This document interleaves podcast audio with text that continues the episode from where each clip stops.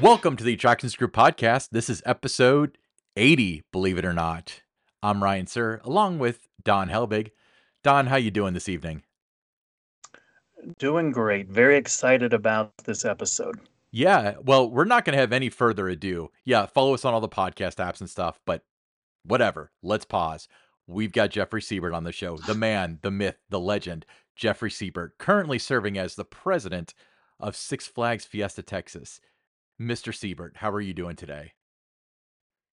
Gentlemen, it's always a pleasure to see you guys. You guys are the epitome of excitement. If I could just look right now, I mean, the energy level is hmm. contagious. So it is. It's really fun to join you guys on this monumental occasion of celebrating your 80th episode. That's quite an accomplishment. It's so our congratulations. anniversary. Yeah. so Jeffrey, kind of walk us through uh, your career. A lot of you know, um, you know, park goers. They they remember you from Kings Island and Schlitterbahn, and now Six Flags Fiesta Texas. Uh, but kind of walk through how you got to this point. Well, like many of us fellow enthusiasts, it's been a lifelong passion. I've just, from the time I could remember, I just have always loved and truly enjoyed amusement parks and theme parks. Growing up in Cleveland, I had the luxury of some really great parks to go to that were close to my home. I grew up with Geauga Lake and SeaWorld of Ohio, Cedar Point, Waldameer, Conneaut Lake. I could go on and on and on. And then eventually to Kennywood. And then, of course, making my first trek down to Cincinnati, being the fellow enthusiast to experience Kings Island for the first time. But just truly always loved them. So I knew when I finally would pick some type of career, it would have to be doing what we all love to do, which is hanging out and having fun in amusement parks and theme parks. So, Jeff, the first time I remember hearing about you or of you uh, you were working for the Cincinnati Mighty Ducks of the AHL out of the Cincinnati Gardens. Talk about your transition from working for a hockey team to working in the theme park industry. Well, it was fun to work with Mr. Helbig in those crazy years when the, the Ducks was a brand new franchise in Cincinnati and all the magic and excitement that came with it. But when I was at the Ducks, Kings Island was going through some transitions of leadership. So I was actually recruited to join the Kings Island family. They were making some transitions in the marketing department and saw what I had been doing at the Mighty Ducks and before that at Americana Amusement Park and knew that it could be a great opportunity win-win for both sides of the equation. So I joined Paramount's Kings Island back in the day in 1999 when the Son of Beast was just announced. The park was just opening the Drop Zone Stunt Tower and Face Off and just lots of excitement, momentum that was building around these really cool Hollywood brands. So it was a fun transition to go from the Mighty Ducks. It was sad because I was there since basically day one of the the Cincinnati Mighty Ducks. So it's always sad to leave such a cool brand and experience, but also how exciting to continue on in my theme park and amusement park adventures. Now, before you went to Kings Island at Americana and with the Cincinnati Mighty Ducks, to wear a lot of hats. You got to do a lot of different things. Uh, you had to make things happen on a shoestring budget. Uh, how did those experiences pay off as you went into uh, to Kings Island? Well, the, the thing that I've learned is budgets are always very relative. No matter the scale, it's never big enough, regardless of what you want to do. But it really is that creative passion that we did at the Ducks and at Americana of how do you turn 10 cents of expense into $50 of guest facing excitement. And it's that type of key learning that even in the Paramount's Kings Island years and the Schlitterbahn years into Six Flags really is making sure that we get the maximum exposure for our guests of what really matters, which is that fantasy and storytelling and the excitement of how things visually look and how, how do you just make it visually stunning and excited. So even if you don't go on a ride or you just walk through a part of the park, it overall still tells the quality of, of what you're trying to do. So back in the Paramount Park days, even if you weren't going to ride the stunt tower or the stunt track or anything else with the word stunt in it, it still looked visually cool and stunning. If you think about the Italian Job stunt track having the fire effects and the helicopter come rising out and the Mini Cooper splashing out, all those things were just visually different than any other attraction that the park had built to date. And then carrying that forward to today, where we're still entertaining in big ways with our cliffhanger dive coaster, the world's steepest dive coaster of its kind, or our Daredevil dive, where fireballs are shooting out and the ride is synchronized audio it is really making sure that all expense goes to creating really memorable and exciting and dynamic looking attractions and enhance. So Jeff, I, I, you know, this podcast is obviously about the entire industry, and and we're certainly going to get into what you're doing now. But a lot of our audience would know you originally from Kings Island. So can we expand upon that just a little bit? What is your favorite memory of the time when you were, I believe, it was marketing communications manager, is what you called yourself.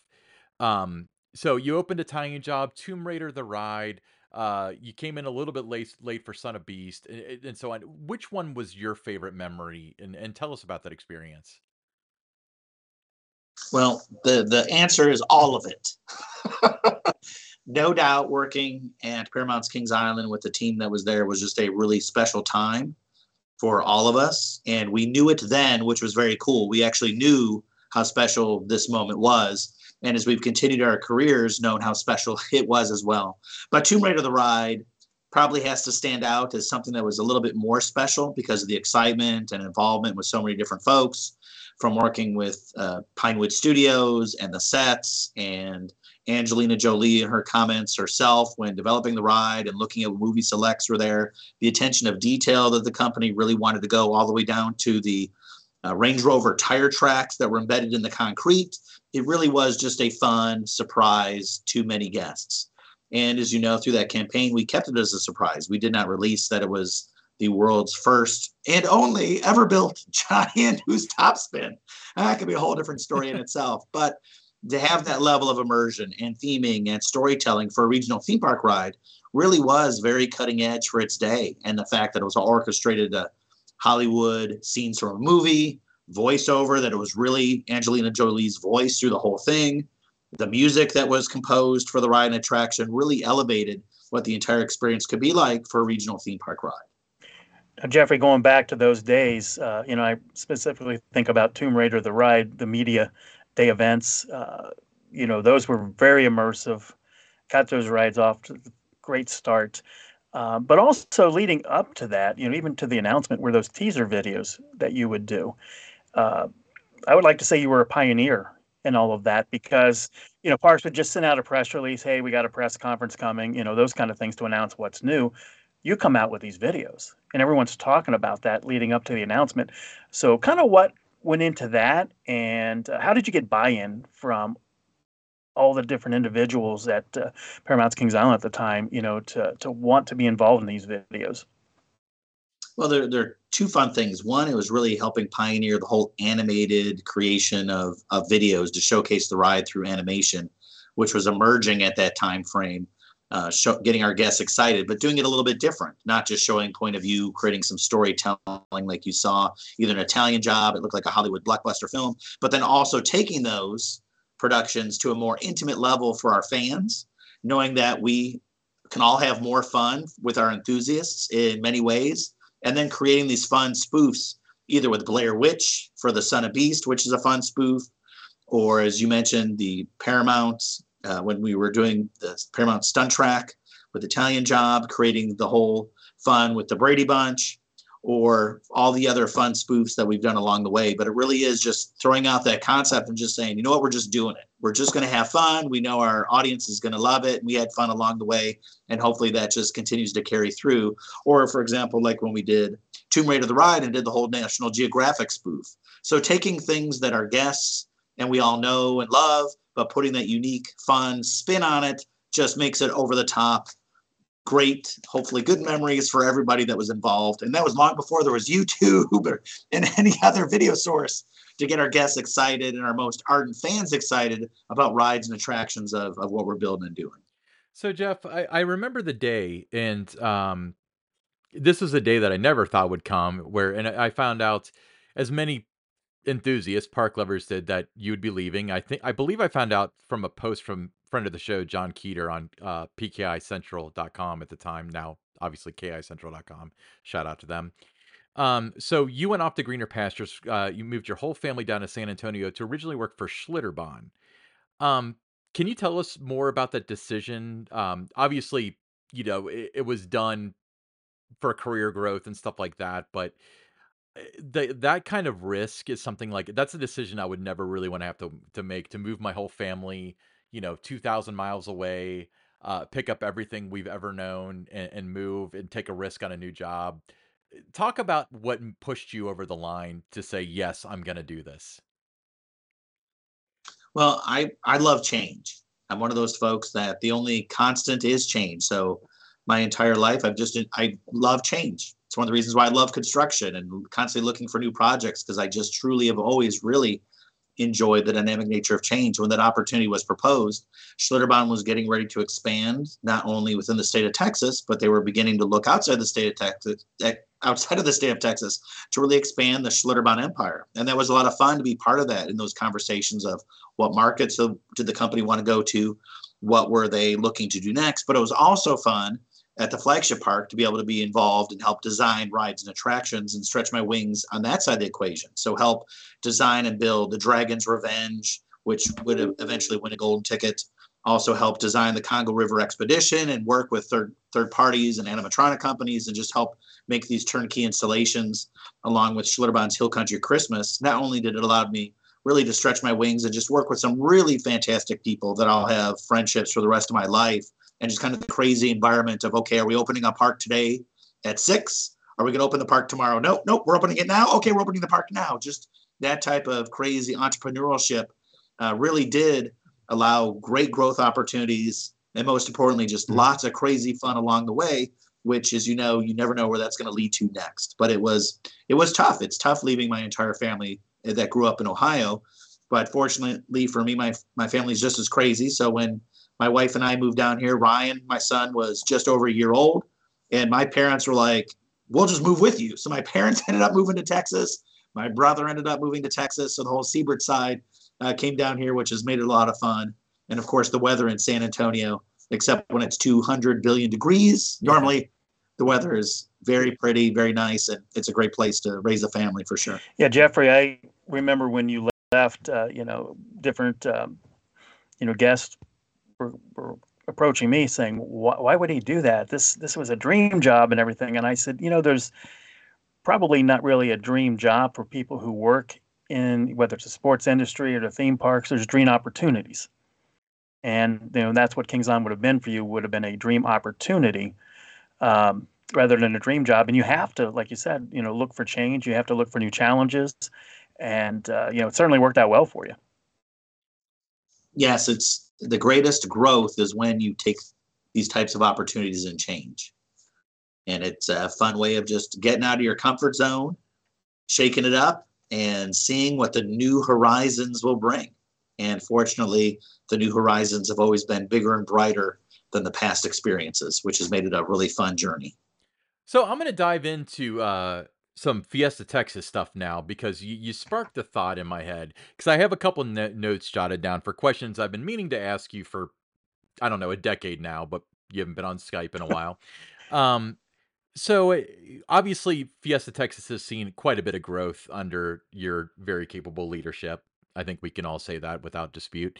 Uh, one of the things that you did that's extraordinarily unique is that not only are you adding attractions and you know the, the whole normal capital expenditure thing but a lot of things like ride renovations and rethemes you're pouring a lot of money into existing rides and attractions. So what what, what was it like to like convince the the stakeholders that this is a good capital expenditure that's going to have a return on investment for something that is kind of dicey to market as a new attraction? Like what are your thoughts on that well, there's no doubt that great results allow for great flexibility and opportunity. That when you begin proving that these crazy ideas that we all have, these are things really our guests want to want us to do, and that really is it. It's nothing here is built because I think it's cool or compelling. It's because our guests believe that it's cool and compelling, and my whole job is just to deliver what our guests want us to do.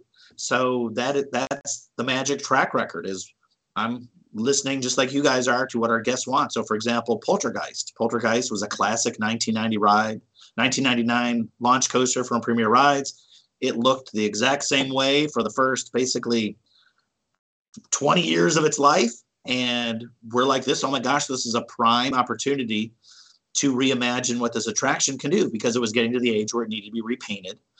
And so we engaged our guests. We actually did polls and surveys and Facebook posts showing, hey, here's here's five different color combinations.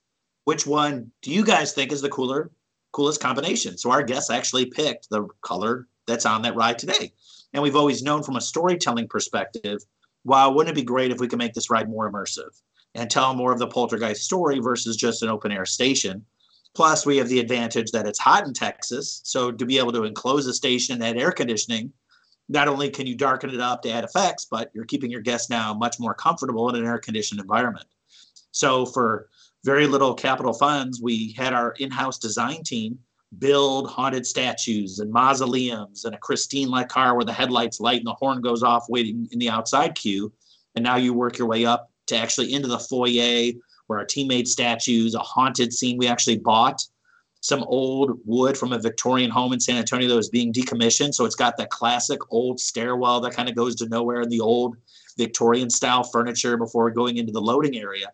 But those were all things that, again, how do you turn 10 cents into what looks like thousands of dollars of expense? And that's really what matters. It's the showmanship of what we do to create that illusion. And once you set the tone, it's much easier to help carry that illusion in our rides and attractions.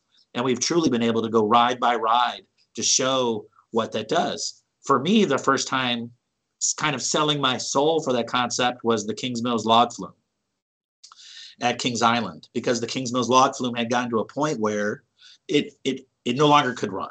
So if you recall, it actually was SBNO for one entire season where it was standing but not operating.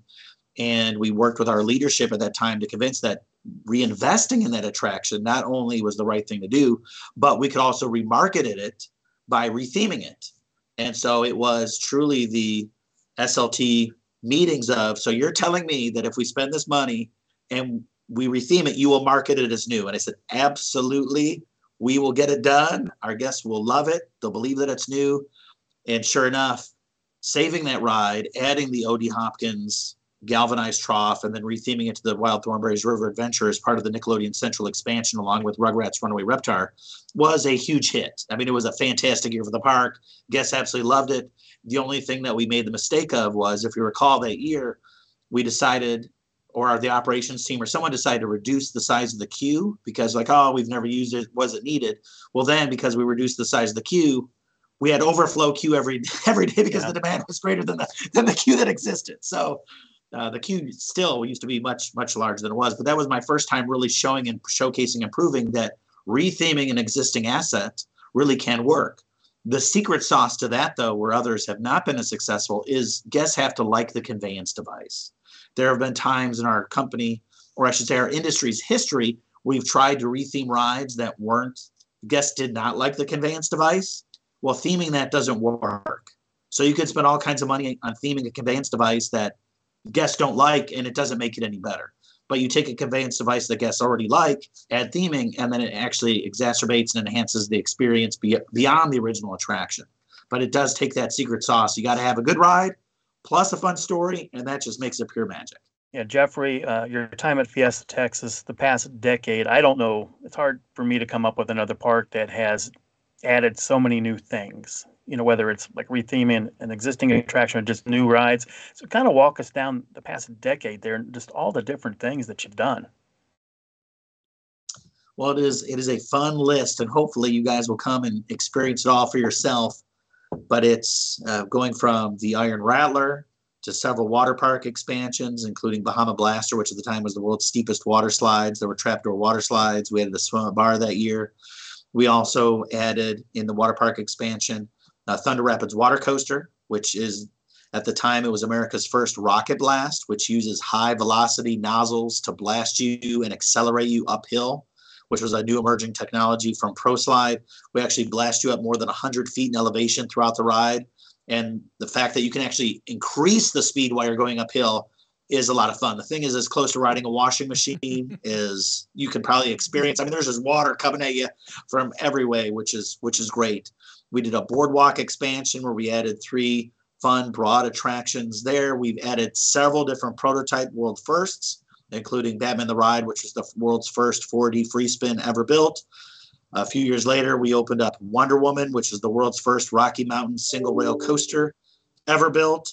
Then, of course, Cliffhanger, the world's steepest dive coaster on planet Earth, and the first time in B&M's entire history they ever built a roller coaster that was beyond vertical of 95 degrees, throwing in a little extra magic of Daredevil Dive flying machines, the first of its kind, with our friends at Zamperla, taking their really popular air race concept and raising it, having it lift off the ground to go in the air. Our Joker, the world's largest pendulum ride of its kind, and we built a fun walk-through fun house. So a whole variety of just great experiences and attractions we've added over the years, including, as you said, Don, all the rethemes. Poltergeist, Pirates of the Deep Sea, Bugs Bunny Whitewater Rapids, Daredevil Dive, Cliffhanger all offer immersive cues and theming, and even redoing some of our more beloved classics like Roadrunner Express and adding the Roadrunner back in and Wile E. Coyote and the fun story that all those attractions have told for generations of fans. And now we're all cleaned up and ready to go again for the next decades of fans to enjoy these classic attractions. So, Jeffrey, one attraction that you didn't mention, which I think is one of the most exciting things that uh, has been contributed to the industry, and Six Flags obviously had a big hand in it for taking the risk, is the uh, the spaghetti bowl, Pescetti Bowl, sorry, uh, Skyline Attractions, friends of the show. Um, so, uh, so you you open Kid Flash Cosmic Coaster, you know, obviously prototype things with having to do some adjustments on the trains or, or whatever that happens. Um, besides that, how's it been received? I, I can tell you that from an outsider looking in, that uh, lighting package that they have on it is just incredible. I think that is so neat. Uh, but from a ride experience standpoint, a guest standpoint, what's the feedback been like? correct, Ryan, because all that I mentioned now brings us up to where we are today, which is the DC Universe expansion. So when we are looking at what is step one in anchoring this DC Universe area, a family multi-generational coaster was definitely decided that this is where we needed to put it. There was an old bumper car building. It was very dark and dingy and again, very outdated. So to be able to open up this piece of land and offer a new signature attraction. So when Skyline, one of the reasons they were selected is because of the racing coaster concept. There's no other racing coaster in the entire state of Texas. So not only is it a racing coaster, which is fun, not only is it really designed multi generational for the entire family to enjoy together and race with each other. As you mentioned, it also features the world's first Aurora lighting package, which offers digital LED panels that cake the sides of the ride and the top that allow you to do any type of computer generated or live action, whatever you want. So in our case, it shows us really cool uh, Kid Flash or Flash Pulse that goes all the way around the ride. And then we could even change it up for the holidays. It's basically TV screens that you put all around your track that you can do anything that you want with. And it was a lot of fun and it's just visually stunning. So when we opened the ride, it by our guest standards, it was an immediate hit. I mean, people are coming off, they're just making sure they ride both sides because that's one of the other fun features is each side is different. They're not duplicates of each other. So the AC side of the track performs differently than the DC. They offer different elements. They have they duel each other. They race each other. So it's just a lot of fun. And we actually cycle the ride twice under normal operation. When we host our enthusiast events, like the ones we have coming up, we have a special program that allows it to cycle three different times to give a longer ride experience when we're marathoning it and doing our exclusive ride time sessions. But but no doubt, Kid Flash opened up uh, earlier this fall, or say this past fall, and it's been a huge hit with our guests since opening. So let's so cool. So let's be clear for all the coaster enthusiasts listening. Kid Flash Cosmic Coaster is two credits, correct? Most most of our industry experts considered as two coasters, so you get two credits. The ride can run independently of each other if we do need to take a train down for rehab or servicing. So the ride can continue to run as, as two separate attractions if need be. So most of our industry experts will indeed count it as two. That's important. And you do not need a child to ride. Child is not required. So Jeff, um, let's talk about your 2024 events lineup. Um, you do some really cool events there. Uh, you know, we'll get to it, but you're like your Fourth of July celebration that you do with the fireworks. I mean, that is just super immersive. Looks awesome. All the videos and photos I've seen of it. Uh, but just talk about your events lineup that you have this year.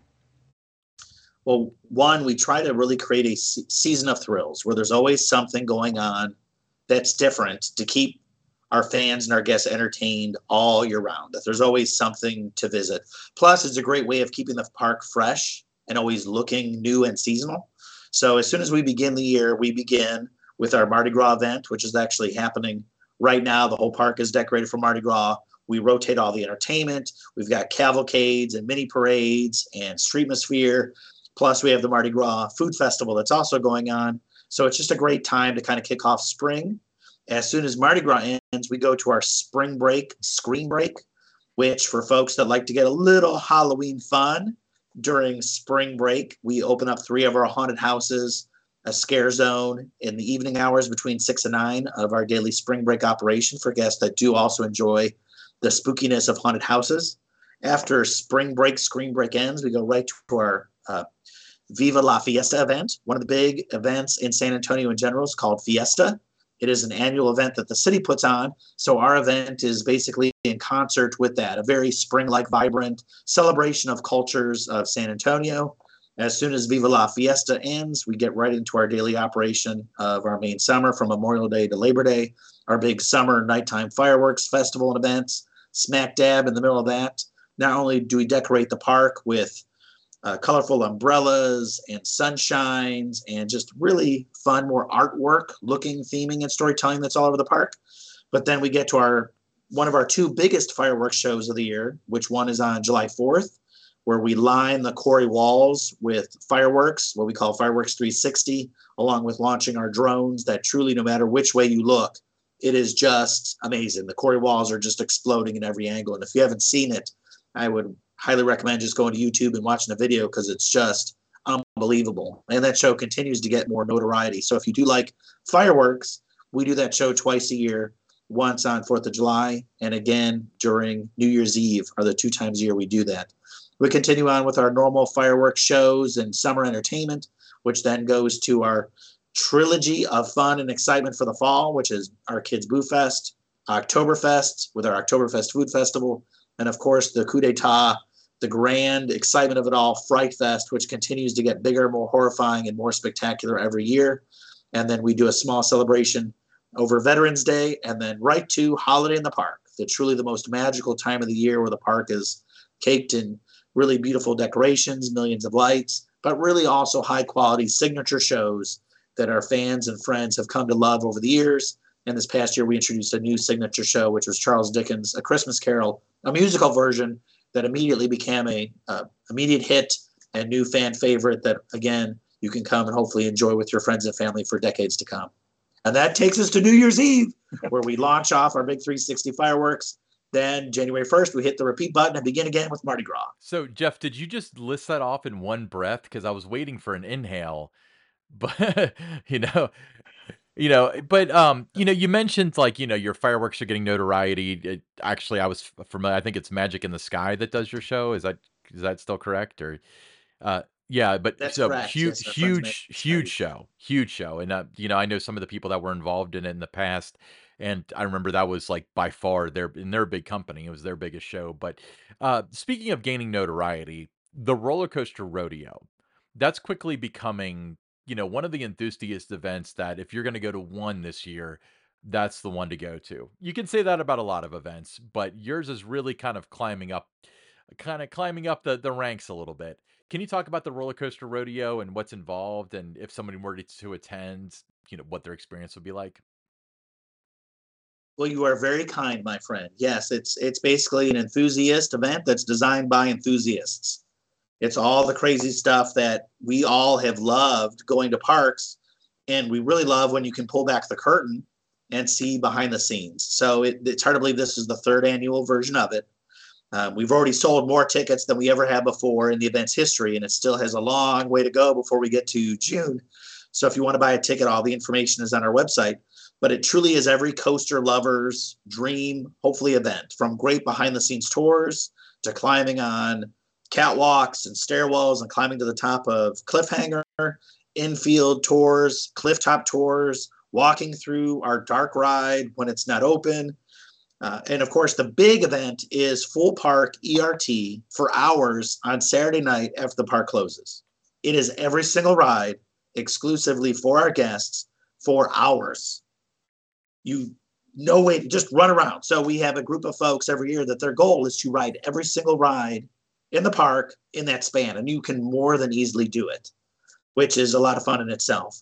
Plus, to kick it off, we do a Fright Fest evening where all the monsters come out, the haunted house is open, fog rolls the streets. So we come up with really fun themed events and evenings to really make it a signature event. Plus, every five minutes you're eating food. There's always other fun side competitions. And it really is just a great way of getting all of us together to celebrate the passion that we love, which are amusement parks.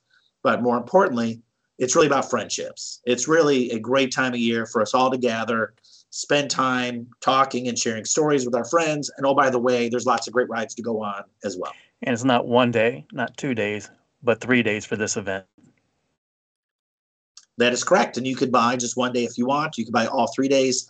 The cool thing is this year, our operations team, the designers actually designed a three poster series that you get a third of the poster every day you visit. So to make the complete framed, suitable for framing artwork, you visit all three days and you get this entire cool poster uh, exclusively for the third anniversary of Roller Coaster Rodeo. Now, is there any um, specific clubs you have to be a part of to come to this event, or could anyone who just loves riding roller coasters come?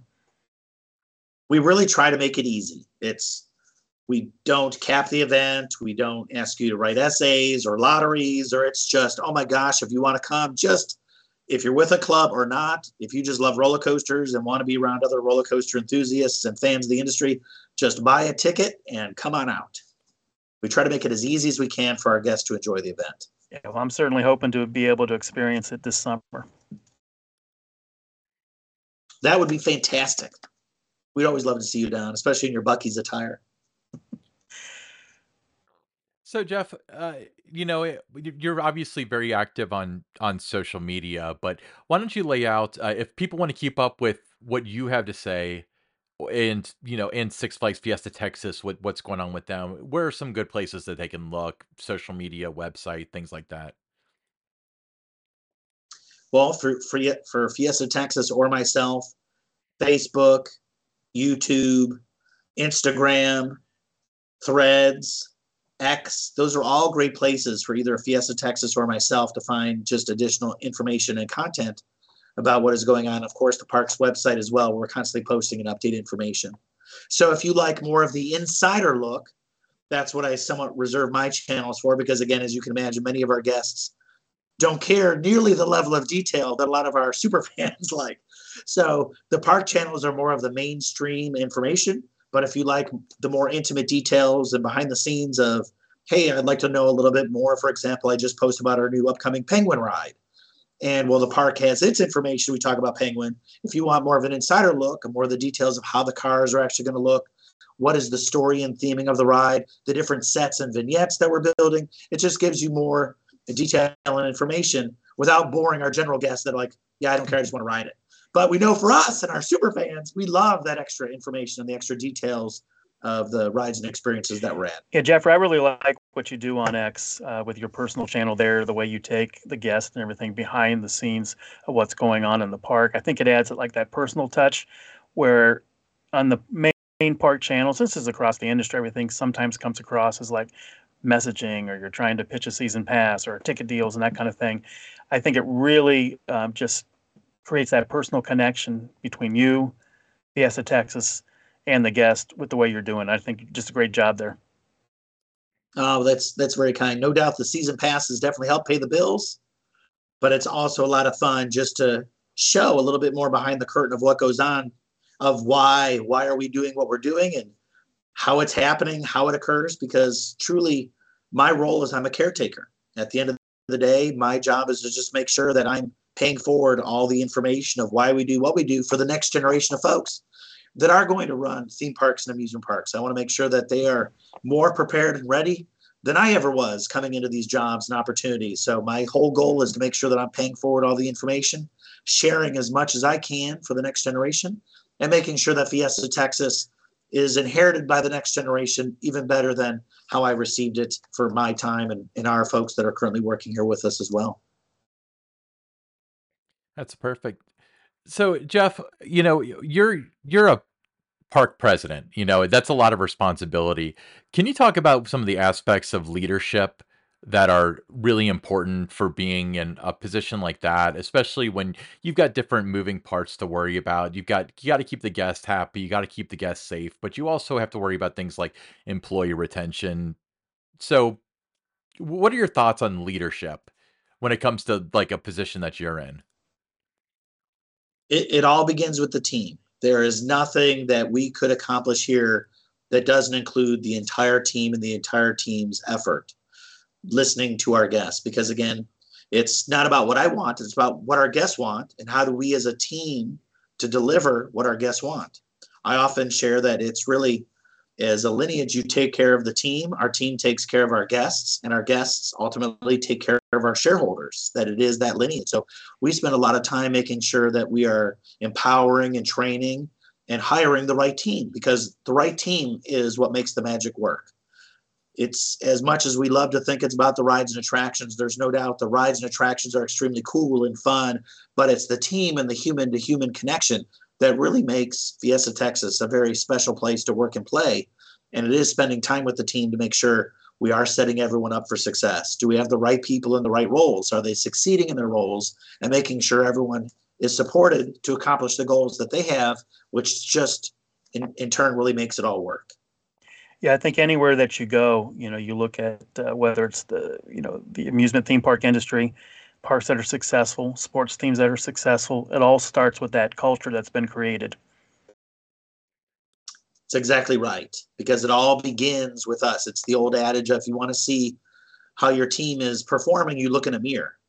And it really is that. It's we as leaders making sure that we are setting a consistent and constant, in some ways, predictable environment that our teams feel comfortable to share the hard news because again we have to find solutions our job is not only to articulate the challenges and to make sure that they're comfortable to articulate the challenges but it's also the real benefit to having a leadership team is so they can articulate and share the solutions because that's what's really important is hey here are the challenges the things going on and here's three different ideas of how to solve this and that really is the most meaningful part of the solution process is not only articulating those challenges, but coming up with meaningful solutions that they're comfortable in sharing.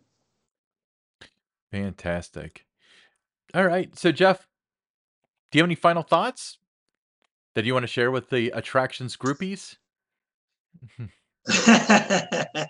well, truly, as I shared, I, I am a caretaker. I am here to help anyone that wants to help run these businesses get a career in the amusement theme park industry feel free to reach out. I'm fully accessible. Like you, truly just absolutely love what we do. Happen to be enthusiasts that are running theme parks in the industry. And it's been so fun watching so many enthusiasts now running the best and most exciting companies around the planet. And I think the industry is benefiting from having this generation of enthusiasts much more um, leading their organizations and in leadership roles to help create some of the really cool experiences we're now seeing being unleashed and developed around the world. It's it's really fun to watch, great to be a part of, and no doubt I look forward to helping in any way I can for the next generation that's looking to carry this wonderful industry forward far beyond anything we could have ever mm-hmm. imagined. All right. Well, Jeffrey, I look forward to you know hopefully seeing you in June at your uh, coaster event, and it's been great having you on the Attractions Group podcast. Oh my gosh, Don and Ryan, thank you for your time. It's a pleasure. Look forward to hopefully celebrating 160 together. So hopefully be invited back for the 160. that, that can be our cadence. And you're right. You want us to have us on, have you on every 80 episodes? So, so just plan. You got to figure out because I mean, I know you're joking that we do 80 episodes a week, but we do we do we we release on Wednesdays. So have some big news that you can come on and talk about 80 Wednesdays from today all right. What and what date is that? Someone asks Siri.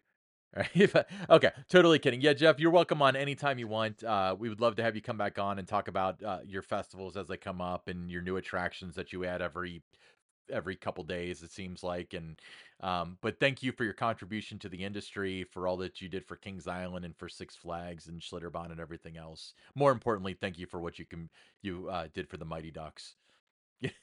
Because nobody pays attention to that one. Well, it was absolutely my pleasure. and look forward to talking with you guys right, again you, soon. Jeff.